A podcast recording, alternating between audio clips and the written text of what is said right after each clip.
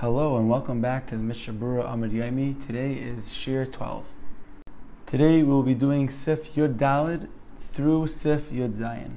Says the Shulchan Aruch in Sif Yud Daled, Hishkim Kaidim Amud Yaimi V'Netilah Yadav. If somebody woke up before Alois and washed Negel Vasser, Yesh L'Estapik Im Tzarech Yitil Yadav HaMecheres Kishayere Yoyim L'Haba Ruach Ra Shashar Al Yadayim. The Deshailah, if it's necessary to wash again to remove the Ruach Ra, like the Mishnah Berurah says, Ki yesh aimrim deba'amud ha'shachar chayzu ruach ra l'shres pam shenis. There are those who hold that the ruach ra comes again onto his guf, and therefore he may need to wash again. So says the Ramah, so a person should wash without a bracha. If he woke up before Alois and washed Negel Vasser, there's a suffik if you need another Netilah to remove the new ruach ra.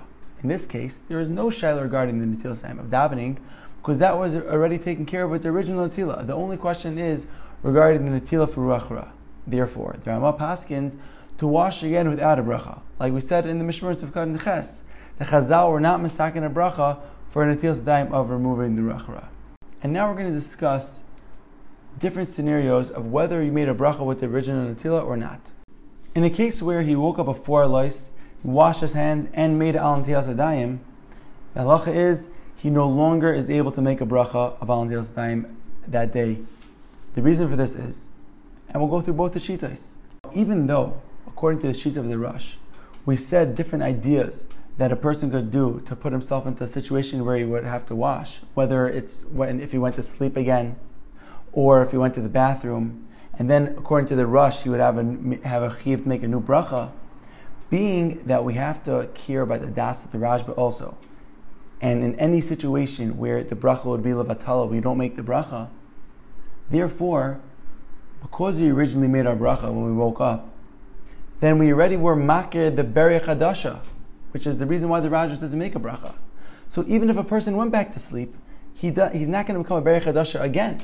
Therefore, in this case, if he made the bracha when he woke up before Alois, he would not make a new bracha.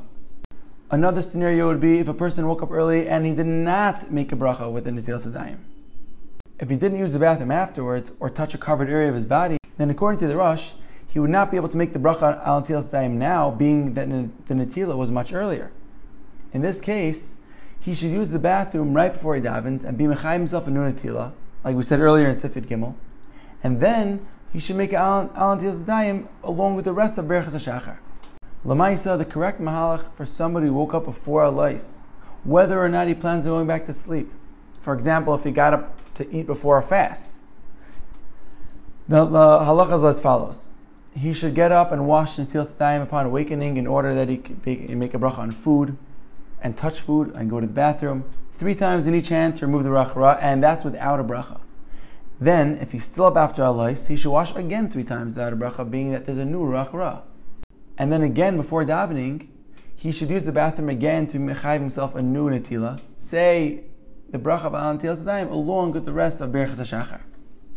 And now we're going to go to Sif Tesavav. Zok the Shulchan Aruch, Yashan b'yayim yesh l'estapik im tzarech l'aris mayim aleim shalish pa'amim.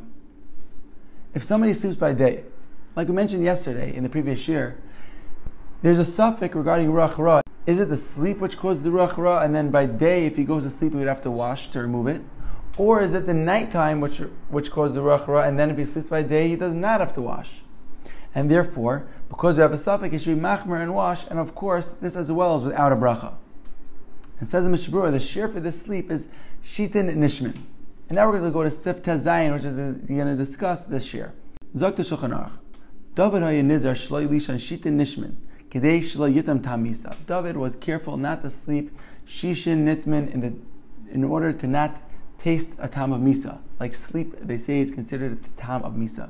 Zok the Ramah, this is dafka going by yayim haya. This hakpada was dafka by day.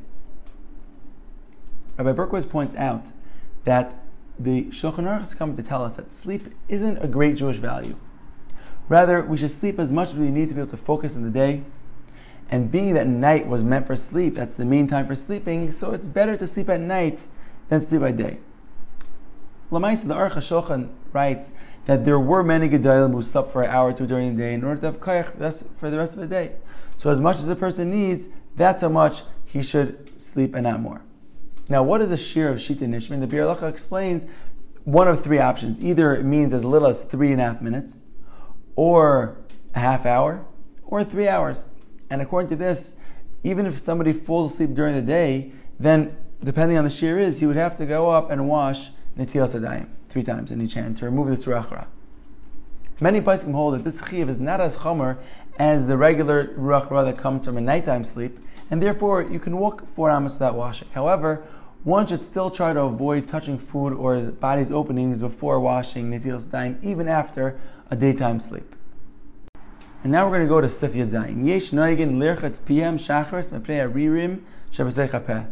Shulchan Aruch tells us that a person should be noig to wash out his mouth in the morning before he davens from the various liquids and mucuses that may be there from sleeping. And the Mishnah Berurah explains that the reason for this is so that we should be able to say Hashem's name by davening with Kedusha and Tahara and not with an unclean mouth.